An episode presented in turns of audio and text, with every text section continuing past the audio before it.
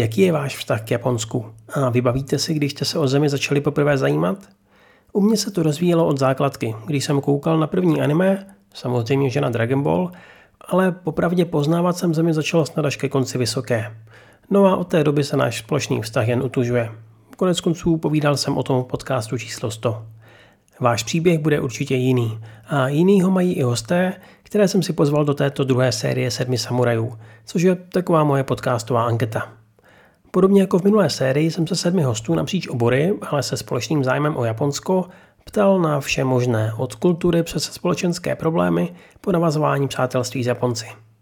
Pokud podcast sledujete delší dobu a zvládáte k tomu číst i rozhovory a články na webu, většinu z nich určitě poznáte. Zvuk možná nebude dokonalý, natáčíme každý sám doma a v některých případech nás dělí i tisíce kilometrů. Na zajímavosti to ale určitě nic neubere. No a abyste mých sedm samurajů do začátku lépe poznali, všechny vám je teď krátce představím. V pořadí, v jakém budou dnes odpovídat.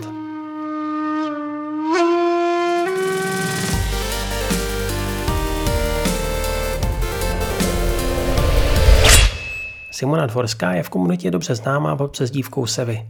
V Japonsku už několik let žije a její práce by určitě nejednoho z vás nadchla. Spolupracuje totiž i se studiem Ghibli. Karel Doležal alias Charlie je zkušený tatér z Ostravy, který se jako jediný Čech naplno věnuje japonskému tetování ruční technikou tebory. A jde mu to skvěle. Martin Rose a Margita Havlíková před dvěma roky vybudovali v Brně i Mania, což je dneska nejlepší japonská hospoda v Česku. Až k ním půjdete, rozhodně si udělejte rezervaci. Neo Bára Žižková je profesionální ilustrátorka. Její tvorbu Japonsko výrazně ovlivnilo. Pokud chodíte na japonské festivaly a akce v Česku, určitě si vyhledejte stánek s jejími kresbami. Jakub Stříbrný je mimo jiné překladatel japonštiny, kterého jsem si oblíbil i díky tomu, že do češtiny pomohl například mému oblíbenému příběhu Solanin od Inea Asena. Těším se na jeho další mangy. Eliška Konubková je studentka japanologie a hlavně taky jedna z největších odbornic na tradiční japonské cukroví, neboli wagashi. Jestli jste na sladké, jako já, určitě si přečtěte článek, který Eliška napsala pro náš web Jata. A nakonec Markéta Glaslová, kterou můžete znát pod značkou Japamaru. Tlumočnice, překladatelka a lektorka japonštiny. Několik semestrů studovala v Tokiu a své znalosti jazyka teď předává ostatním. To jsou tedy oni. Technicky vzato je hostů 8, ale to je maličkost. Teď už pojďme na první, řekněme spíš seznamovací dotaz na začátek. Jaká byla vaše cesta k Japonsku? Jako první se o svůj příběh podělí Sevy. Od malička som síce pozerala anime, ale o Japonsko ako krajinu som sa začala zaujímať až na strednej škole, keď mi niekto odporučil japonské hrané seriály, ktorým som úplne podľahla. Lebo v nich bolo takéto skutočnejšie Japonsko, než v anime. Či už samotný jazyk, tokijské ulice, alebo pekní japonskí herci. Potom to už išlo so mnou dolu vodou, keď som objavila J-pop a japonských idolov, ktorí boli vlastne takým najväčším dôvodom mojej prvej cesty do Japonska v lete 2011. Mojím veľkým snom v tej dobe bolo študovať japanistiku a hoci sa mi to nikdy nepodarilo, dostala som sa počas univerzity na ročný výmenný pobyt cez iný odbor. V Japonsku som pracovať nikdy nechcela, no láska robí divý. tak som v roku 2016 prišla do Japonska za teraz už ex-priateľom, teda pardon, za prácou a zostala som tu žiť, lebo život je krátky a rada skúšam nové veci. Takže myslím, že môj vzťah ku krajine je dosť založený na tom, čo ma na Japonsku baví a prináša takéto každodenné malé šťastie popri práci v japonskej firme, ktorá mi ten pozitívny vzťah k Japonsku naštrbuje, lebo je to tam strašne veľa vecí, lebo je tam strašne veľa vecí, nad ktorými sa mi troška pozastavuje rozum, ale keď sa ma niekto spýta, či by som v Japonsku chcela zostať žiť na stálo, moja odpoveď je aj napriek tomu áno, lebo sa mi tu všeobecne nežije zle a mám tu svoje radosti v podobe koncertov, eventov. A aj to, že som v rámci práce v kontakte s anime a popkultúrou, čo ma na živote v Japonsku veľmi baví. Pokračuje Tater Charlie. Je to sice už pěkná řadka let, ale samozřejmě si to vybavím. Možná právě proto, že to bylo už od malička. Právě tím, že má můj otec u nás v Ostravě Akademii bojových umění a sám má k Azii velice blízko, tak tuhle lásku přenesl a zažhnul i ve mně už vlastně od útlého věku. Začalo to tréninkem různých bojových umění a nezávisle na tom mě vždycky přitahoval spíš ten azijský vizuál umění než ten náš evropský. Mám rád azijské kultury jako takové, ale zrovna Japonsko mě očarovalo hned a ze všech nejvíc. Jak kultura a historie, tak především různé formy tamnějšího umění. Krom vizuálu taky symboličnost a nadherný nádech emocí schovaných v každém kousku keramiky, maleb a taky samozřejmě hudby.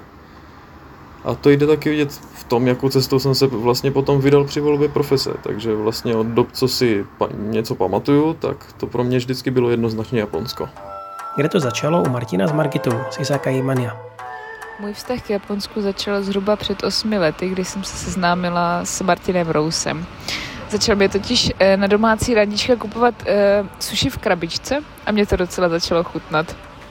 Vypadá to, že láska vážně prochází žaludkem. Teď už ale pojďme na neobáru. Tak, vztah k Japonsku. Já upřímně nevím, jestli nějaký vztah mezi sebou máme. Sice se o Japonsko zajímám od puberty, já vždycky to říkám kolem těch 12 let, ale když se mě někdo zeptá, tak je pro mě těžké odpovědět, protože vlastně už to mám tak hrozně zažitý, že bych jako neřekla, že je to um, pozitivní vztah, nebo negativní vztah, nebo kreativní vztah. Já si myslím, že to je právě mix všeho dohromady. A na Japonsku mě vždycky bavilo, že se tam furt dají hledat nějaké nové věci i v těch drobnostech. Takže tohle mě hrozně uh, inspiruje a motivuje dělat další věci právě i v tom kreativním uh, odvětví, ve kterém se já pohybuju. Co vztah k Japonsku, Kuby Stříbeného? Můj vztah k Japonsku je teď spíš takový vztah manžela po 20 letech. Um, už nemám takový ten pocit, toho objevování nové úžasné exotické kultury vlastně po něm zůstala jenom taková familiarita a nemám pocit, že by cokoliv kolem Japonska mě ještě dokázalo překvapit. Takže s určitou nostalgií vzpomínám na uh, období, kdy jsem poprvé viděl nějaké anime a přišlo mi to jako něco úplně nového, neotřelého. A to bych řekl, že i moje první setkání s Japonskem. Nepočítám tedy Pokémony, na které jsme se dívali všichni, ale protože tam jsem moc nevnímal, že je to produkt jiný, jiné cizí kultury, ale moje první setkání bylo na uh, dovolené s rodiči v horách někde v Německu, kde jsem se trošku nachladil a zůstal jsem na pokoji a díval jsem se na RTL 2 a zrovna tam začínali dávat eh, Ranmu jedna polovina. A já jsem z toho byl naprosto nadšený, protože to bylo něco úplně jiného, než co normální člověk vidí. V televizi nějaký, co u nás vysílali kačery a Mickey Mouse a tohle, na což jsem se samozřejmě také díval, ale, ale tohle bylo tak něco, co ke mně mluvilo mnohem víc a mluvilo to ke mně i přesto, že jsem nerozuměl ani slovo německy. A mluvilo to ke mně tak silně, že po zbytek dovolené už jsem jenom simuloval nemoc, abych nemusel chodit na sjezdovku a místo toho jsem se mohl dívat v poledne na další díly Ranmy. No a pak už to se mnou šlo z kopce, protože rodiče pořídili první ADSL přípojku a objevil jsem IRC a možnost stahování dalších díl teda toho Ranmy a nakonec jsem tam, kde jsem. Vzala tu Eliška Konubková hned ze startu přes cukroví? Já mám od školky kamarádku, která je větnamka, se kterou jsem si často hrála u nich doma a ta mě právě přivedla ke korejské hudbě a od korejské hudby jsem pak někdy na začátku druhého stupně základní školy přešla k anime a manze. A na střední jsem potom začala mít zájem o japonské tradiční cukrový wagashi, které jsem právě viděla v anime a protože jsem se o něm chtěla dozvědět víc a zároveň protože mi japonština krásně zněla, tak jsem se někdy ve druhém ročníku střední začala učit japonsky. A pak jsem se na poslední chvíli rozhodla, že místo na medicínu půjdu na japanologii, z čehož samozřejmě rodiče, hlavně táta, nebyli zrovna nadšení. Um, čili o Japonsko jsem se začala zajímat asi před 12 lety a o Asii se zajímám ještě déle. A můj vztah k Japonsku není tak úplně obdiv, ale spíše taková fascinace, ke které se nemůžu zbavit, i kdybych chtěla. A nejsem schopná říct přesně proč. A první epizodu uzavírá Japamaru.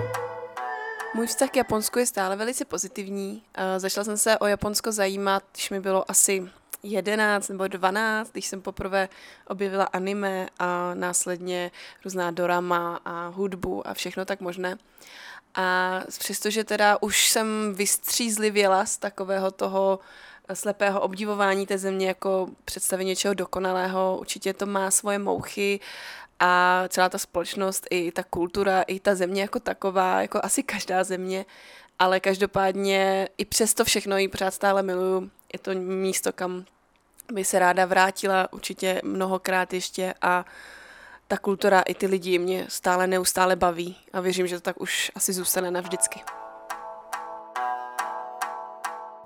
Tak co, jak se vám tenhle typ podcastu líbí? Budu rád, když mi napíšete a klidně neváhejte přidat i svůj dotaz, na co byste se hostů sami rádi zeptali.